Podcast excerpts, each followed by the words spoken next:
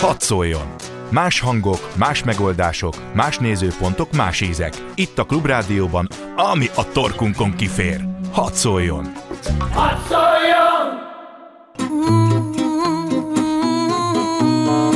Galaxis Kalauz Timár Ágnessel.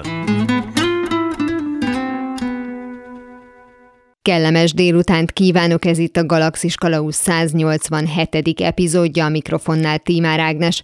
1900-ban ezen a napon született Antoine de Saint-Exupéry, a kisherceg írója pilótaként is a franciák büszkesége. Ráadásul ő még abban az időben kezdett el repülni, amikor sokkal kevesebb technika segítette a légi közlekedést.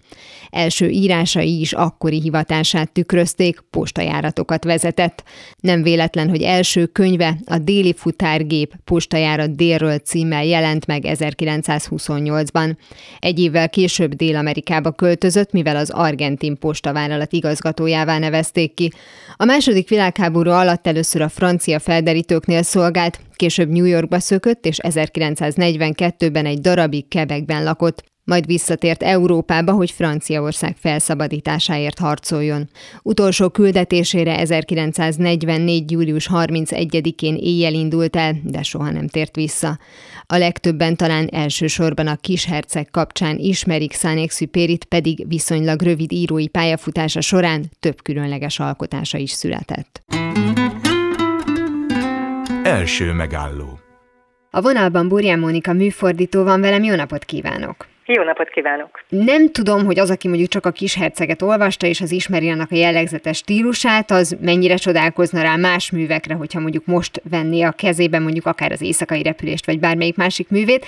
Szóval, hogyha ezeket a műveket megnézzük, azért van egy jellegzetes stílusa, ami visszaköszön, van, ami összeköti, van, ami elválasztja ezeket a műveket? A magyar olvasók többsége számára Antoine de Saint-Exupéry neve teljesen összefort a kis herceggel és a többi művét hát így a déli futárgépet, az éjszakai repülést, a hadirepülőt, az emberföldjét, vagy éppen az élete főművének szánt biblikus hangvételű citadelt, amelyek mind megjelentek magyarul is, már sokkal kevesebben ismerik, pedig hát, mint mondtam, ez mind, mind olvasható magyarul, sőt, kiadatlan írásai is több kötetben, tehát ami még a francia olvasók számára is kevésbé ismertek. És igen, tehát aki csak a kis herceget ismeri, az csak egy parányi szeretét ismeri ennek az életműnek. Ugyanakkor az volt a kérdése, hogy valami összeköti el, tehát van valami közös ezekben a művekben, és erre egy egyértelmű igen a válasz. 2009 2009-ben egy szegedi kiadó megbízásából állítottam össze a szerző gondolataiból egy kötetet, a Katedrális Kövei címen jelent ez meg, és akkor ezért el kellett olvasnom Szent Exupérynek az összes művét, és akkor számomra világosan kirajzódott, hogy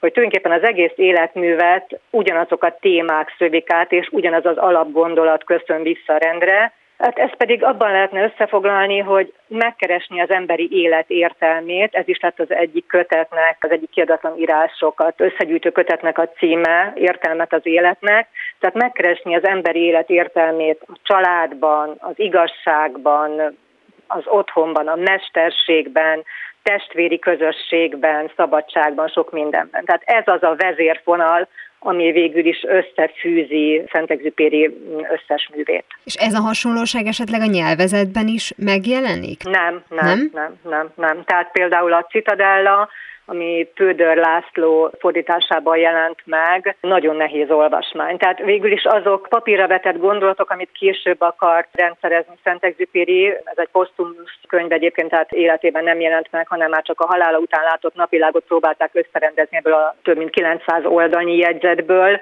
de az nagyon nehéz olvasmány, és a regényei is, tehát a kisherceg az egy kivétel az életműben ilyen szempontból, tehát a stílus szempontjából, a könnyű érthető. Tehát nem azt mondom, hogy nehezen érthető a többi, a Citadella az igen, az egy nagyon nehéz olvasmány, de azért a többi regény sem olyan, mint a kisherceg. Említette, hogy van kapcsolódási pont a mondani valót illetően a könyvek között, miközben az ember mégis arra gondolna első körben, hogy hát persze a repülés. És valóban ugye megjelenik, mert hogy neki ez volt a, az úgy, úgymond komfortzónája, amiből nem mozdult ki, ha valóban erről van szó. Szóval tulajdonképpen ő ezzel a metaforával, vagy ezen a, a területen keresztül mindent el tudott mondani, amit el akart ez alatt a viszonylag rövid pályafutás alatt, vagy akár mondjuk feltételezhető, hogy elkirándult volna más irányokba és más témákat is jobban gorcső alá vett volna. Hát igen, a pályafutása nem volt hosszú, mert 28-ban jelent meg az első regénye a déli futárgép, és 43-ban a kisherceg. Azt szokták mondani, hogy Szent életét három szenvedély töltötte ki, a repülés, az irodalom és a nők, és hát a repülés meg az irodalom az rendkívül szorosan összekapcsolódik, hiszen valóban, ahogy ön is mondja, valamennyi írásának részben vagy egészben ez a témája, tehát a repülés élményeiből, tapasztalataiból táplálkozik, de mindig jóval túlmutat ezeken. Consuelo a felesége jegyezte fel róla, valahol nyilatkozta Szentexupéri, hogy nem vagyok hivatásos író, ezt egyébként szerénykedve mondta, mert hát azért az volt a repülés mellett. Így nem tudok olyan dolgokról beszélni, amelyeket nem éltem át. Egész lényemet be kell vetnem, hogy képes legyek kifejezni magam. Tehát tulajdonképpen ő úgy fogalmazott, hogy azért a repülésből indul ki mindig és tér oda-vissza, mert számára ez a leges legfontosabb. Ez, amit ő igazán mélyen ismer, de ez mindig alkalmat és ügyet szolgáltat számára más gondolatok kifejtésére is tehát a repülés az, az az életének az alapja és értelme egyébként már ez egy ilyen gyerekkori álom volt, már kiskorában a biciklére vitorlákat szerelt, hogy felrepüljön, és hát tulajdonképpen ő repülős kiképzést kapott a katonai szolgálata alatt, és hát utána tulajdonképpen folyamatosan hol a hadseregben, repülőezredben szolgált, vagy pedig később közlekedési pilóta képesítést szerzett, és különböző légitársaságoknál helyezkedett el, Toulouse-Dakar járaton teljesített szolgálatot.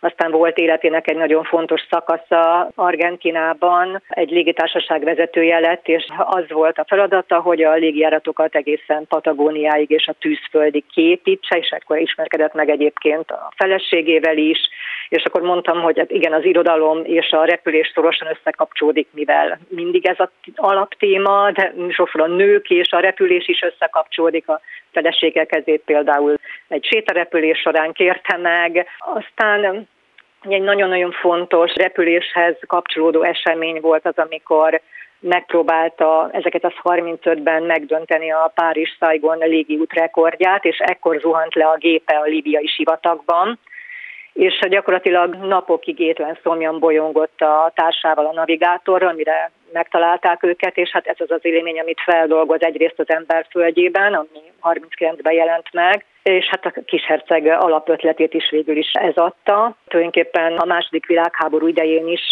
bár akkor már benne volt a korban, már mint pilótaként benne volt a korban, katonai szolgálatra jelentkezett, és szinte könyörgött a feletteseinek, hogy bevetésen vehessen részt, mert 40 éves kor fölött már nem nagyon engedték repülni a pilótákat, és a szabályok értelmében nem is indulhatott volna el arra végzetes felderítő küldetés, amiről aztán 44. július 31-én soha nem tért vissza, mert a gépét egy német vadászrepülő a földközi tengerbe lőtte. Tehát igen, az egész élete nagyon-nagyon szorosan kapcsolódik a a repüléshez. Volt egy, valahol olvastam, egy barátja nyilatkozta róla, hogy tulajdonképpen soha nem ismert senkit, akinek ennyire mániásan kitöltötte volna az életét, tehát annyira megszállottja lett volna a repülésnek, mint amilyen Antoine de Saint-Exupéry volt. Ugye hát a 44-es halál előtt nem sokkal jelent meg a, a kisherceg. Miért válhatott az talán a leghíresebbé, vagy akár mondjuk ilyen kultikussá?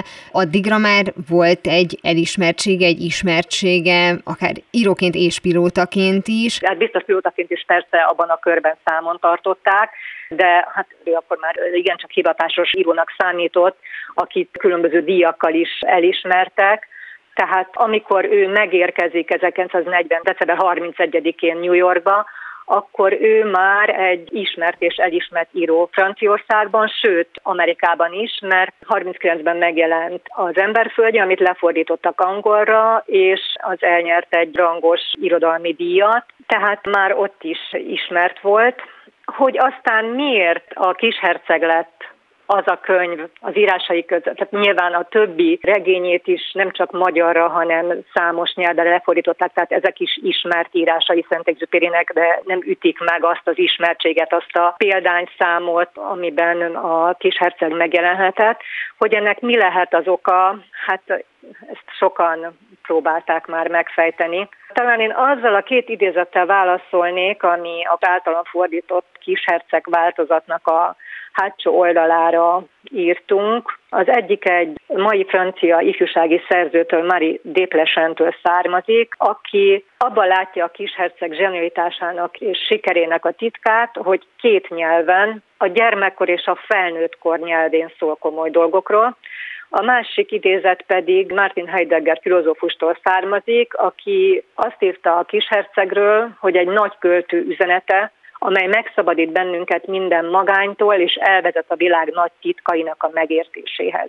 Szerintem a kisherceg sikere röviden abban rejlik, hogy egyrészt épp úgy olvasható egy szívmelengető, időtlen meseként, mint egy sokrétegű filozófikus példázatként, és ezért lett milliók gyakorta idézett kedvenc olvasmánya, amit sok ember minden életkorban újra és újra elővesz. Hogyha a moly.hu megnézzük például az olvasói véleményeket, akkor, akkor azt látjuk, hogy rengetegen számolnak be arról, hogy már gyerekkorukban is szerették, de felnőttként újraolvasva egészen más értelmet nyert, vagy éppen gyerekként nem szerették, felnőttkorukban értették meg, vagy vélték igazán megérteni. Azon törtem a fejem egyébként, hogy mennyire bátor dolog is volt ez tőle, hogy ezekkel a könyvekkel a háta mögött ő már tulajdonképpen elismert íróként egy olyan műfajban alkotott, ami nem volt akkor még kimondva, hogy ez most gyerekkönyv lesz, avagy felnőtt könyv lesz, és ráadásul még a saját illusztrációival is látta el, ami biztos, hogy emelte már a megjelenés idejében is az ázsióját, vagy legalábbis az érdekességet körülötte,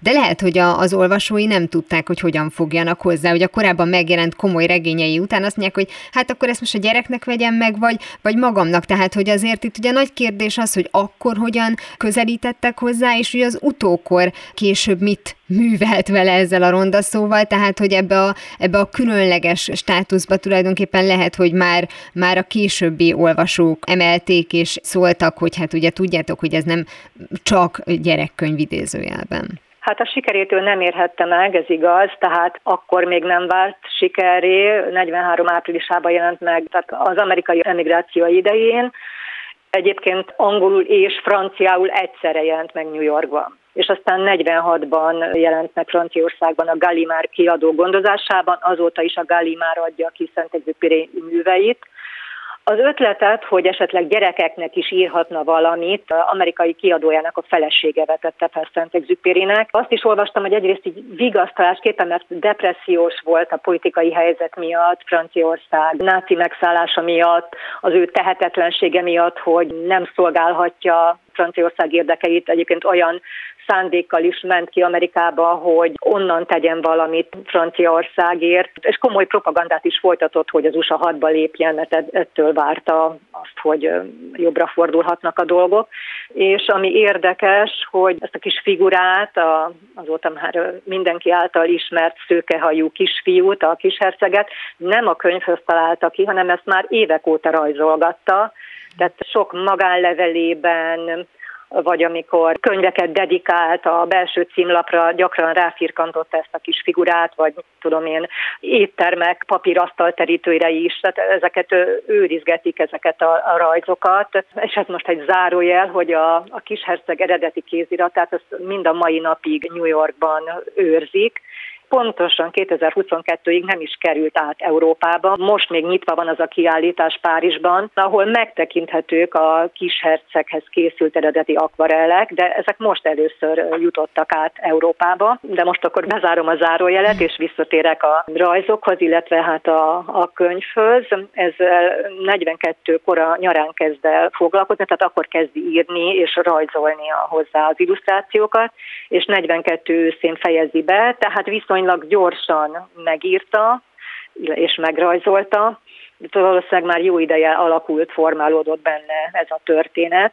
De hát az, hogy ő ezt gyerekeknek szánta, felnőtteknek szánta, hát nem látunk a fejébe, ugye aranyóta tudjuk, hogy gondolta fene, tehát ez elég síkos pálya, hogy mi volt a szándéka, lehet, hogy ő sem tudta. Egy biztos, hogy Szentexüpéri a gyerekkor, a gyermeki létre úgy tekintett, mint valami aranykorra, ami ami a végtelenséget, a határtalanságot jelenti, ugyanakkor a korlátlan védettség érzését is. Amikor a Katedrális Kövei című füveskönyvet állítottam össze Szentexüpéri gondolataiból, ott találtam egy olyan idézetet, ami ide talán szerintem kapcsolódik szorosan. Ezt írja a Citadellában, hogy a gyermek mindig elbátortalanít, mintha ismeretek tudója volna és ebben tulajdonképpen nem is nagyon tévedsz, mert a gyermek szelleme roppant erős mindaddig, amíg el nem csökevényesíted. Három kavicsból egész hajóhadat épít magának. Szerintem ez nagyon sokat elmond Szent a gyermeki léthez, a gyermekkorhoz való viszonyára, arról, hogy hogyan tekintett a gyerekekre, és hát tudjuk, hogy a kisherceg ajánlása is egy barátjának szól, az egykori kisfiúnak, tehát a felnőttnek és a benne még ott rejtőző gyermeknek. Ugye próbálják kibogozni, hogy ki kit képviselhet ugye ebben a regényben, hogy vajon a rókát kiről mintázta, a kisfiút kiről mintázta, és ugye az öccsére is mondják, akit ugye korán elveszíted. Valóban az, hogy kiről mintázta, ezt próbálták kideríteni, például amerikai szállásadóinak a kisfiát is mondták, és hát a többi alak is, hogy a Rózsa, az, az már említett felesége Consuelo, de ezek azért mindig leegyszerűsítések. Ugye arról már volt szó, hogy a kisherceg Amerikában jelent meg, és hogy angol és francia nyelven egyszerre. Nem mondom, hogy ezáltal akkor kicsit az amerikaiak is a sajátjuknak érezhetik ezt a könyvet. Ráadásul ugye az ő pilóta működése, és egyáltalán ugye, amiről eddig beszéltünk a hazaszeretete miatt, mint francia hős, abszolút ugye Franciaországnak egyfajta jelképe, de ahogy ön is mondta, most a kiállításon látható, a franciaországi kiállításon látható tárgyak, azok eddig ugye nem voltak elérhetőek Európában, tehát még mindig van egyfajta küzdelem Exupériért. Hát szerintem egyértelműen a franciák. Én nem is tudom, erről tényleg nincs tudomásom, vagy tudásom, hogy az amerikaiak mennyire tekintik azért, mert ő ott volt néhány hónapot, Amerikában is történetesen ott írta meg a kis herceget, és ott jelent meg. Nem is tudom, hogy ezt egyáltalán tudják-e az amerikaiak, hogy ezt számon tartják-e. Nyilván irodalmi körök igen, de hogy az átlag átlagolvasó tisztában van ezzel, abban nem vagyok biztos. Hát nem, ő egyértelműen francia, aki, aki éppen egy történelmi politikai helyzetből adódóan történetesen az USA-ban írta meg életének utolsó művét. Ugyanakkor igaza van, hogy a franciák nem csak íróként tekintenek rá, hanem egy nemzeti hősként is, hiszen a felderítőgépét is lelőtték. Tehát író és egy hős pilóta. Az eredeti nyelvezetről már ugye beszéltünk, de hát mindenképpen a magyar változatról essen szó. Ugye hát a, a magyar olvasók azért sokáig Rónai György fordításában ismerhették a kis herceget. Hogyan találta meg önt ez a fordítói munka? Igen, hát a Rónai György 970-ben a Mora kiadónál megjelent fordítása az, amit ismernek általában, vagy ismertünk sokáig, én is ezt ismertem meg gyerekkoromban, de azt is kevesen tudják, hogy Rónai fordítása előtt létezett két korábbi verzió is. Zigány Miklósé a magbetőnél, ha jól emlékszem, 57-ben, és utána Vámos Pálné, akit csak a nevét olvastam, Kárpát könyvkiadó vállalatnál jelent meg az ő verziója, Hát igen, Rónai vált ismerté, ez lett a kanonizált változat, az irodalmi tudat részévé vált, a bizonyos sorai beépültek a köznyelvbe. A kisherceg újrafordításának hulláma egyébként 2014-ben indult meg, nem csak nálunk, hanem világszerte, ugyanis ekkor Szentegzőpéri halála után 70 évvel lejárt a szerzői jogvédelmi idő, és hát innentől kezdve gyakorlatilag bárki szabadon garázdálkodhatott Szentexupéri műveivel, tehát bárki szabadon fordíthatta, és tényleg egy ilyen iszonyatos nagy fordítási, újrafordítási hullám indult meg, és hogy engem hogy talált meg ez a fordítói munka. Nem ez az első találkozásom fordítóként Szentexupérivel, hanem a már említett szegedi kiadó, amelynek a katedrális kövei címen összegyűjtöttem Szentik Szupiri életművéből a legfontosabbnak, számomra a legfontosabbnak tűnő gondolatokat. Tehát nekik már fordítottam két kötetnyi kiadatlan írást, az értelmet az életnek, és a háborús írásokat, és ők kértek meg először, hogy fordítsam le a kis herceget, de akkor még nemet mondtam. Aztán Katona Judik addig rágta a fülemet, hogy végül beadtam a derekamat. Azt mondtam, hogy ha törököknek lehet a kis hercegből 130 különböző fordításon, hát hihetetlen módon, de ennyi van a statisztikák szerint, a spanyoloknak több mint 60, az olaszoknak 37, akkor miért ne férne meg egymás mellett 6-7-8 különböző magyar fordítás is. És ez egyébként nagy súlyt helyezett a, a vállára? Igen, nagy súlyt. Tudjuk, hogy a klasszikus művek újrafordítása az mindig is éles vitákat generál, ha csak a Nádasdi féle Shakespeare fordításokra gondolunk, vagy az abhegyező néhány éve megjelent Barna Imre jegyezte változatára amelynek már a címe Rosban a fogó is sokaknál kiverte a biztosítékot. Szóval ez még fokozottabban megmutatkozik egy olyan mű esetében, amilyen a kisherceg, amiből szinte mindenki tud idézni egy-egy mondatot, és ez tényleg az emberek számára elhiszem, hogy szentségtörésnek tűnhet, hogy, hogy ezt valaki ezeket a szállóigévé vált sorokat felül merészel írni, és hát igen, ahogy mondtam, én is az első felkérést visszautasítottam. Hát egyrészt úgy éreztem, hogy a szöveg annyira tisztán egyszerű, hogy gyökeresen másként úgysem tudnám lefordítani, mint ahogy Rónai György fordította. És hát igen, ezek a szállóigék is békjóztak, hogy ezekkel majd mit kezdek. Meg arra gondoltam, győzködtük egymást Katona Ildikóval, én azt is elképzeltem, hogy mi lesz majd az iskolákban, hiszen a kisherceg, ha nem is kötelező, de ajánlott olvasmány, majd mit csinál a tanárnéni, hogy viszik a sokféle verziót a gyerekek, nyissátok ki a negyedik fejezetnél, és kezdjétek olvasni, és mindenkinek más lesz ott. Tehát ezt nyilván előtte tisztázni kell, mert tényleg 6-7-8 változat is, ha jól tudom, most már 8 féle verzióban létezik Magyarországon is a könyv, tehát ilyen aggájaim voltak. Aztán végül a kezdeti vonakodás ellenére később nagyon örültem, hogy, hogy hagytam magam rábeszélni, mert egyrészt izgalmas kihívás volt, és hát tényleg egy lélekemelő feladat is, ami óriási felelősségnek éreztem, és éppen ezért minden egyes szerkezetet, minden szót százszor átgondoltam, hogy hogyan fordítsam.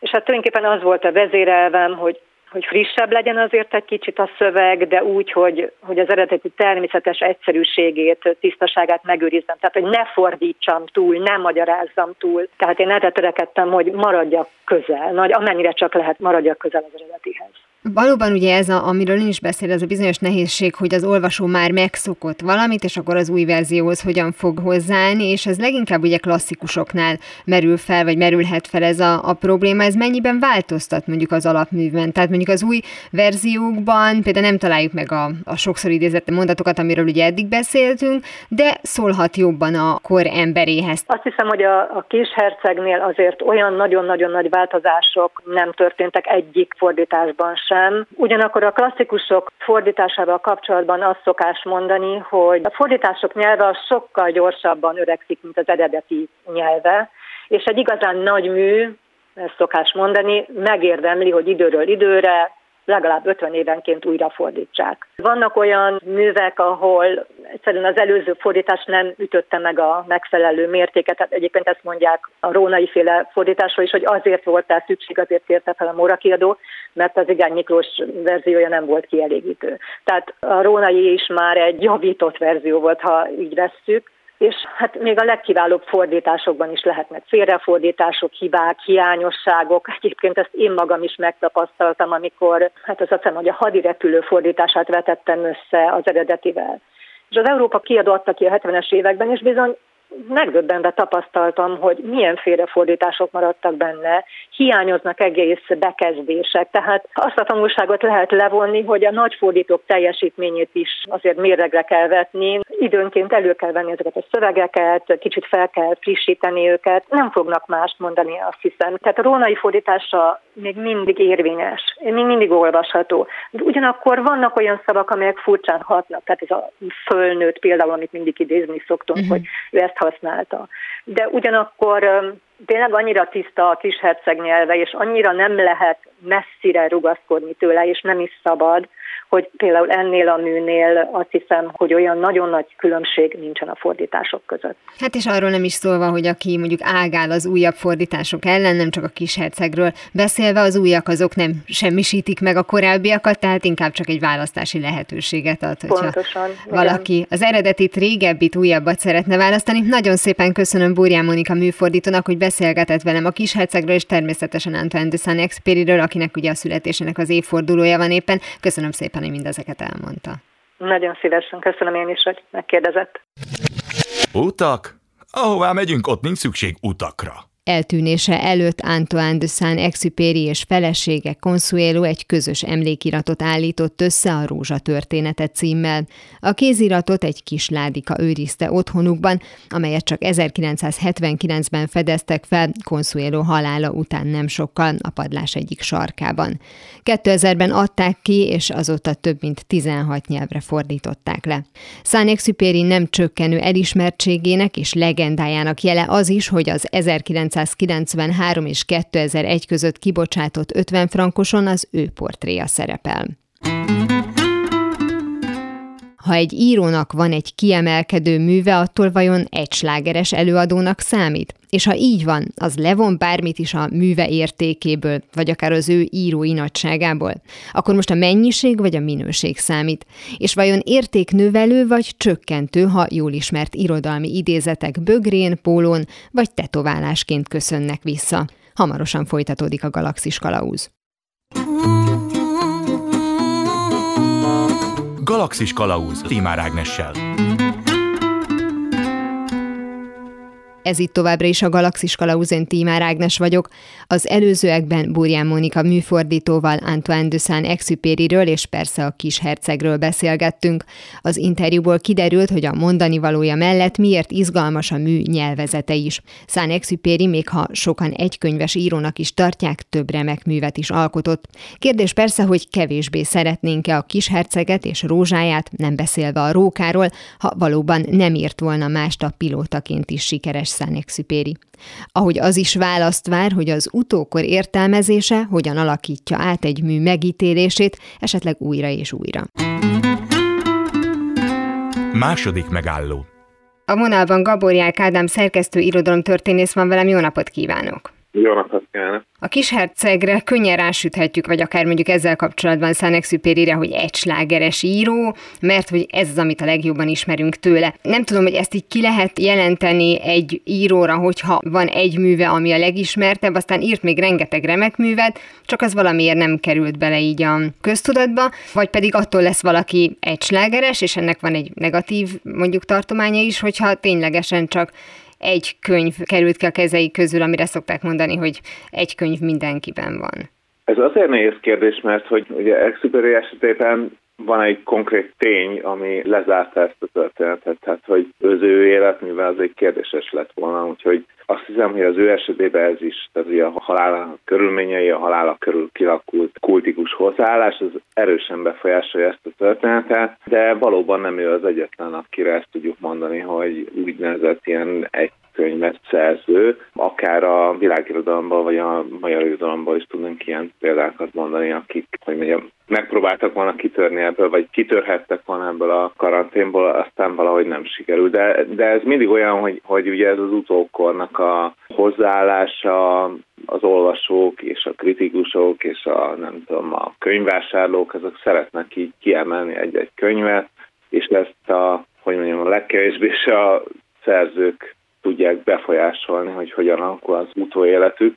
Úgyhogy igen, előállhat ez a helyzet, hogy valakinek egy könyve marad fenn az emlékezetben. Egyébként nyilvánvalóan nem érdemtelenül ahogy ugye ön is mondta, az utókor feladata, vagy akár felelőssége, hogy aztán rásüsse ezt a bélyeget az íróra, hogy ő egy könyves, mert hát amikor megjelenik, akkor mondjuk még nem lehet tudni, hogy egyrészt az íróval mi fog történni, és hogy ő maga fog-e még írni, és egyáltalán olyan minőségű vagy olyan jelentőségű könyveket kiadni a kezei közül, de az a tény, hogyha mondjuk valakinek az életművéből egy könyv kiemelhető, mondjuk írt másokat is, de van egy ilyen nagyon kultikus könyve, az pont, hogy őt magát is egy, egy kultikusabb státuszba fogja emelni, mert ugye rengeteg író van, akinek nagyon sok jó műve van, és mégsem tudunk egyet passzintani hozzá, vagy pedig akár pont emiatt gondoljuk azt, hogy hát nem volt több mű, amin keresztül megmutathatta a tehetségét, tehát ha csak egy nagyon jót tudott írni, akkor az az ő értékéből is levon valamit, és talán azért emeltük ki azt az egyet, mert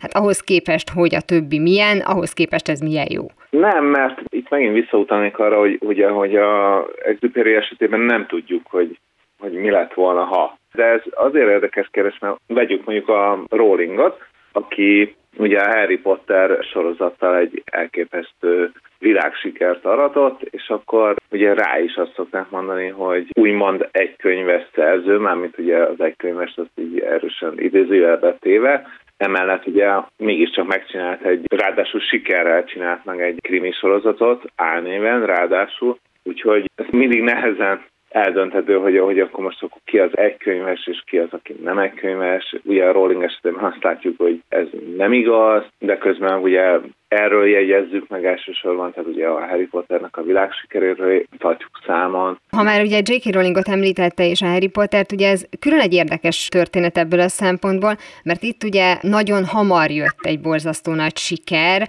de látjuk azt, hogy kijött mondjuk az átmeneti üresedés, ami hát lássuk be, hogy mondjuk eléggé megosztotta az olvasókat, és az ön által is említett, ha jól gondolom, a CB Strike sorozatról van szó, az meg valóban újra azt a színvonalat nyújtja, csak ugye más tematikában és más olvasóknak, tehát hogy mondjuk ebből a szempontból meg pláne érdekes ugye a történet, hogyha mondjuk van egy ilyen óriási siker, ami egy vagy akár ebben az esetben hét könyvről szól, akkor utána mindenképpen van egy ilyen szinte elvárható megtorpanás? Megtorpanás az nem várható. Tehát, hogy mindig az jut eszembe erről a kérdésről, ugye, hogy ott van a Karinti, akit állandóan ugye a humoreszkekről, meg a paródiájáról ismerünk, és hogy közben ő írt sok más művet is, nagyon komoly, szép irodalmi teljesítménye van, és mégis erről tartjuk számon, ami egyébként az ő személyes karrierjetéként elég nehezen rakta helyre. De ugye a Rolling esetében az az érdekes, hogy ő egy világsiker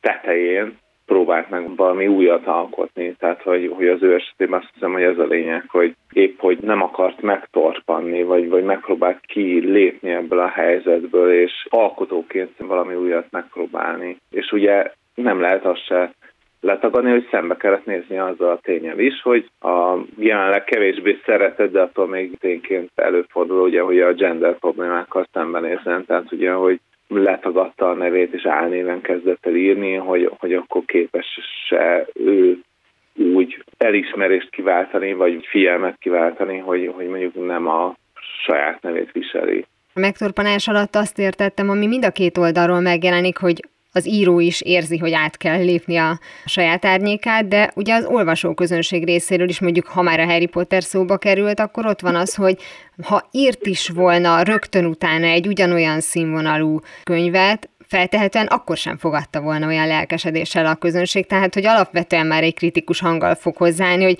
még egyszer nem lehet ekkorát ugrani. Nem, már igen, a, tehát ugye az elvárások nagyok, tehát hogy főleg az olvasói elvárások, az emberek szeretnek benne maradni abban a világban, amit eddig megismertek. Ez egy nagyon nagy kihívás lehetett egyébként, tehát hogy, hogy alkotói szempontból ez tényleg egy izgalmas helyzetet teremtett, de épp ezért jó, hogy belevágott. A Harry Potternek az univerzum az egy kicsit túlnőtt a szerzőn is. Főleg a filmfeldolgozásokkal, a, annak nyomán teremtett ilyen tárgyi, tehát amikor elindul egy, egy irodalmi mű a, vagy a popularizálódás útján, akkor az teljesen más szituációt teremt, úgyhogy érdekes lehetett ezzel szembe menni, és, és egyébként én nagyon örvendetesnek tartom, hogy mondjuk ugye egy ilyen más irányba próbált meglépni a szerző. De ha visszatérünk erre a mennyiség-minőség kérdésére, ez egyébként maga a tény, hogy mennyi könyv kerül ki egy író kezei közül, ez meg fogja határozni azt, hogy mi őt milyen minőségű írónak tartjuk, mert hogyha nincs különbség a 20 vagy az 50 kötet között, akkor van-e különbség az 1 vagy a 20 között? Az exupery válasz az az lenne, hogy nem.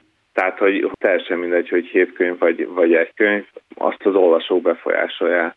Tehát, hogy mi válik sikeré, mi válik népszerűvé, és mi az, amit szeretnek. Egyébként is azt hiszem, hogy a kis a, a siker az teljesen egyedülálló, vagy legalábbis, tehát ugye, hogy a 20. században mindenképp ilyen egyedülálló történet, hogy hogy tudott valaki úgy megírni egy ilyen látszólag egyszerű történetet, ami, ami mégiscsak teljesen bonyolult, és nem a kisherceget mérik a Harry Potterhez, hanem Harry Potter mérik a kisherceghez. Az, hogy ez a bizonyos egy könyv, ez a nevezetes könyv az adott író pályáján mikor jelenik meg, annak van jelentősége, mert hogyha az első könyve az, ami ekkor átüt, ha mondjuk ezt a két könyvet vesszük, mondjuk egy Harry Pottert, ahol tulajdonképpen ezzel ismertük meg az írónőt, ezzel ismertük meg ezt az egész világot, a kisherceg esetében pedig ugye előtte már ott volt a éjszakai repülés, meg hát több olyan mű, amivel már azért Szánexipéli letette a, a névjegyét, tehát hogy könnyebben sütjük rá az egy könyves szerzőt, hogyha az első könyve az, ami ilyen nagyot üt, vagy azért erre különböző példák vannak?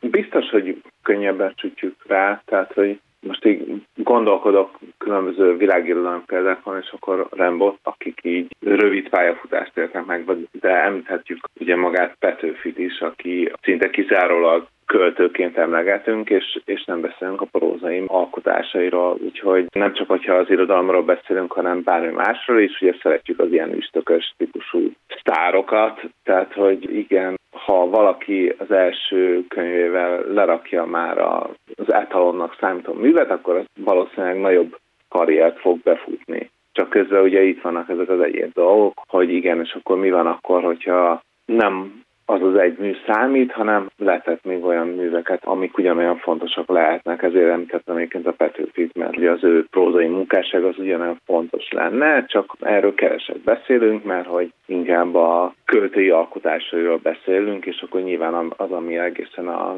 nem tudom, az iskolai ünnepségekig leért versei, tehát olyan, amik köztájon forognak, arról szoktunk beszélni, de közben itt van egy nagyon komoly prózai teljesítmény is, úgyhogy erről is kellene beszélni. Még hogyha a legtöbb szerzőnél is az első kötet, ha nem is a legjobb műve lesz, de minden esetre ütni fog, különben nem leszünk kíváncsiak a későbbiekre, vagy az azt követőkre, és manapság meg egyre inkább ez a tendencia, hiszen hogyha valaki nem tud rögtön valami nagy sikert felmutatni elsőre, nem lehet köré építeni valami jó kis marketing hadműveletet, akkor egyik kiadó sem fog próbálkozni, hogy hát nem olyan rossz ez a szerző, a második vagy a harmadik könyve már biztos sokkal jobb lesz, tehát hogy ma meg már valószínűleg kevesebb is a kifutási ideje egy írónak, tehát nincs lehet lehetősége arra, hogy hát majd az ötödik könyve viszont borzasztó jó lesz. Ez azt hiszem egyébként a közösségi médiának a hatása. Tehát, mm. hogy az ilyen azonnali, állandó sikereket várjuk. Ez egyébként befolyásolta az irodalmat is, tehát ugye is tudok lehetne olyan szerzőkre beszélni, akik ennek köszönhetően lettek sikeresek, hogy megosztották ilyen-olyan felületeken a, az alkotásaikat, és akkor ebből lett egy ilyen nagy sikertörténet. Hát ez, ez most valóban teljesen átalakult. Nekem egyébként eszembe jutott most így hirtelen a Stephen Kingnek a története, aki, a, ha jól emlékszem, akkor az első regényét azt úgy, ahogy van, szó szerint kukázta, és akkor a felesége volt az, aki kivette a kukámból, és megnézte, és akkor rávette arról, hogy hát ezért azért még lehetne próbálkozni. Ugye ez lett a vége a történetnek.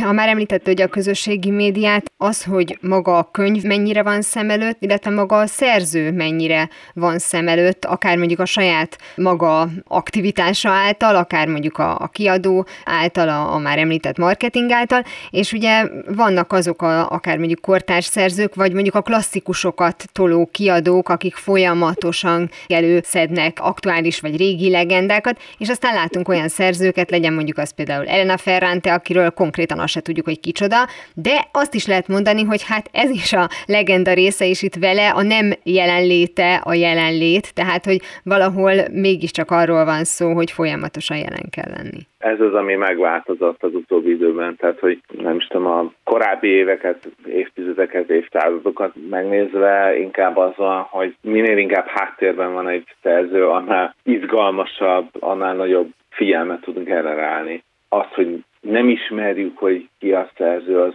tudja így ingerelni az olvasói figyelmet, hogy ez volt korábban, de hát ugye akkor nem is volt annyira közvetlen elérhetősége a szerzőnek, és akkor ehhez képest ugye meg itt van a, a jelen, a mostani irodalmi és kulturális közeg, és akkor ugye ennek meg az a következménye, ugye, hogy aki nagyobb figyelmet tud generálni, mondjuk például a közösségi médiának, az valószínűleg nagyobb sikereket is tud elérni, vagy több eladást tud produkálni. Ettől nem feltétlenül jó az az adott szerző, de a figyelmet mindenképpen tudja így befolyásolni. Igen, csak ugye ez egy veszélyes dolog. Nem tudom, hogy mennyire nagy a, a veszély ennek, hogy tulajdonképpen az írói kultusz, az írói különlegesség emelheti magát a művet is. Hát ha nem is később kultikus pozícióba, de a sikerét ez fogja garantálni, az ön által említett eladási számokat is, és azért attól már nagyon nehéz lesz elvonatkoztatni, mert aztán a főszövegben is erre fognak hivatkozni, és ugye beindul az annyi ember nem tévedhet el. Igen, de a kultusz azt, azt hajlamosak vagyunk félreérteni. Tehát, hogy azt gondoljuk, hogy ez a jelenkornak a terméke, és csak és kizárólag Hollywoodnak köszönhető, hogy nem tudom, milyen olyan módon játszanak a, a szerzők, de közben ez, ez nem így van, tehát hogy már a 18-19. században is ez volt, tehát hogy, hogyha jól, jól rémlik, ugye akkor a Berzenyit is zavarta azt, hogy, hogy éppen milyen kép kerül a kötetére, illetve ugye a Petőfiről is hallani ilyen történeteket, hogy amikor őt nemzeti üstökösnek játszották ki, akkor azért ő erre rá is játszott a megjelenésében, de ez egy nagyon-nagyon régi történet, csak ugye mostanában ugye sokkal több a felület, ahol ezt így bővíteni lehet, vagy építeni lehet, és akkor ugye eleve ez a helyzet, ugye, hogy megszűnt úgymond az íróknak a titokzatossága, vagy legalábbis lehetőség van arra, hogy megszűnjön az írók titokzatossága, és ezt ugye ki lehet használni, tehát hogy nem feltétlenül kell ilyen árnyékba húzódni, hanem hogy igenis lehet ebből brandet építeni, hogy ilyen modern fogalommal éljek. És ez egyébként segítheti az adott műnek a sikerét, és ezen túl a befogadói oldalnak a feladatát is, mert ha mondjuk egy szerzőről, vagy az általa írt könyvekről ez a brand megszületik, ahogy ön is mondta, és mondjuk kitaláljuk azt, hogy Coelho a populáris filozófus, mindenki érti és okosakat mond, akkor tudom, hogy ha én egy Coelho kötetet veszek meg, akkor nagyjából mi az, amit majd fogok olvasni, és hogy ugye a, a szerzők most már megpróbálnak valamiféle ilyen piaci réseket betölteni, vagy ha nem is ők, akkor a a kiadók a műveiken keresztül, és hogy ebben benne van az is, hogy hova helyezzük el ezeket a műveket. És azért jutott ez eszembe, mert ugye, ha már a kishercegből indultunk ki, az nagyon sokáig volt egy ilyen hát problémás dolog, hogy most akkor gyerekeknek vagy felnőtteknek, és akkor ellenpólusként itt van a Mici Mackó, amire meg azt mondjuk, hogy tulajdonképpen ez egy gyerekkönyv, de nálunk ugye a magyar fordítás miatt kapott valami képzelt plusz tartalmat, vagy valós plusz tartalmat, ezt nem tudom. Tehát, hogy mennyire kell így ezt az utat kijelölni az olvasók számára, hogy ők maguk is könnyebben fogadják be, és könnyebben tegyék ők maguk kultikussá később magát a regényt. Ez egy tudatosabb olvasói hozzáállás lenne, szóval nem gondolom, hogy így működnének az olvasók vagy a befogadók, tehát sok olvasón és sok beszélgetésen múlik, hogy, hogy egy-egy mű az hova kerüljön. Az meg egy tényleg másik kérdés, hogy Azért, mert egy történetnek a kis herceg a címe, meg Mici Matkó, meg Róka van benne, és Matkó, akkor ez automatikusan megy a gyerekirodalom kategóriába. Tehát, hogy ez azért erősen kérdőjeles. Ugye nem szoktunk arról se sokat beszélni, hogy a Grimm történeteknek a legtöbbje se gyerektörténet, tehát hogy, hogy az ilyen, ilyen félreértett kanonizálódása ezeknek a történeteknek, tehát hogy azért bajuk őszintén, hogy hát a nagymamát megevő farkas, az, az nem feltétlenül egy gyerekeknek szánt történet. Úgyhogy én azért is hiszek abba, hogy nem véletlen, hogy ezek a könyvek kiemelkednek, és legyenek is kiemelve. Tehát, hogy nem kezeljük úgy, mint ami egyszerűen gyerekirodalom, hanem hogy van ezekben valami olyan állandó, általánosabb mondani való, ami, ami igenis kiemelkedik, és meg tudja szólítani a felnőtt olvasókat is. Úgy fogalmazott egy kicsit korábban, hogy azért a kultikus jelzővel vannak problémáink, vagy legalábbis nem feltétlenül úgy használjuk, ahogy azt kellene. Nagyon sok olyan irodalmi idézet van, ami aztán bekerül aforizmagyűjteményekbe, rákerül bögrékre, pólókra, akár tetoválás is készül belőlük, hogy ez például annak a jele, hogy az adott mű kultikus, vagy pusztán csak az, hogy ezt olyan sokan ismerik, hogy nyugodtan felvasaltathatom a pólomra, mert mindenki tudni fogja, hogy az a négy szó az mire is utal. Vannak jól hangzó mondatok, ez, ez tény. Igen, ezzel sokféle vita van, tehát hogy, hogy akkor most ki lehet -e ragadni egy, egy adott mondatot a környezetéből, érdemes mit is jelent. De ugye ilyen aforizma gyűjtemények, idézetgyűjtemények, ezek tulajdonképpen azóta vannak, amióta írott nyelv van, most tisztult Tehát én azt gondolom, hogy mindig is ilyenek lesznek a befogadók vagy olvasók, tehát akárki emelik ki ezt, már csak azért is, mert ugye a párja ugye ennek az egész történetnek, tehát ugye a vallási szövegeket nagyon régóta idézünk, tehát hogy ez, ez egyszerűen benne van a kultúrában. Az, hogy innen hogyan lépünk tovább, és kereskedelmi célokból hogyan hasznosítjuk ezeket a történeteket, az, az tényleg egy másik kérdés. Egyébként én nem vagyok annyira ellen ennek a történetnek, mert hát egyszerűen élnek a mondatok, és azt hiszem, hogy ez egy fontos dolog, hogy ennyi évszázad után is van, amikor Shakespeare-t idézünk, ez egy nagyon jó dolog. Az nem valószínű, hogy túl jó, hogy ki van ragadva a kontextusában. Tehát ugye valamikor jól hangzik a mondat, de hogy ugye az értelmét az viszont elveszíti amiatt, mert hogy magának a bekezdésnek a, a lényeg az elmarad. De valóban ezek viszont ilyen tudják segíteni önkéntelenül is a szerzői imázsnak az, az épülését. Egyébként ugye nem, ezt rendszerint ugye nem az alkotók maguk kezdeményezik, hanem ez már abszolút a befogadásnak, illetve a kereskedelemnek a a része. De hogy itt ugye az a kérdés, hogy le fog-e degradálódni mondjuk egy Vonnegut kötet akkor, hogyha csak a jellegzetes egy mondatot látom a, a pólón, a bögrén, az akárhol, vagy lehet, hogy valaki azt fogja mondani, hogy tényleg mennyire jó hangzik ez a mondat, nézzük meg, hogy mi az, ami körülötte van, és egyszer csak hárommal több olvasója lesz Vonnegutnak. Ez a degradálódás az állandó probléma, ez, ez, ez igazából arról szól, hogy a szép irodalom és a populáris kultúra ezt hogyan találkozik egymással, ez, ez abból fakad, hogy általában úgy szokták értelmezni ezt az egészet, hogy a populáris kultúra az valami rossz, az, az lealacsonyítja a magas irodalmat, vagy magas kultúrát, nem tudom, leviszi a dögvészbe, és nem tudom, ez inkább arról szól, hogy mennyire rosszul értelmezzük a kulturális közeget. Úgyhogy én azt nem gondolnám, hogy egy ilyen idézet az mondjuk lealacsonyítanám bármit is. Egyszerűen egy másik környezetben helyezi, és másfajta értelmezéseket hoz neki.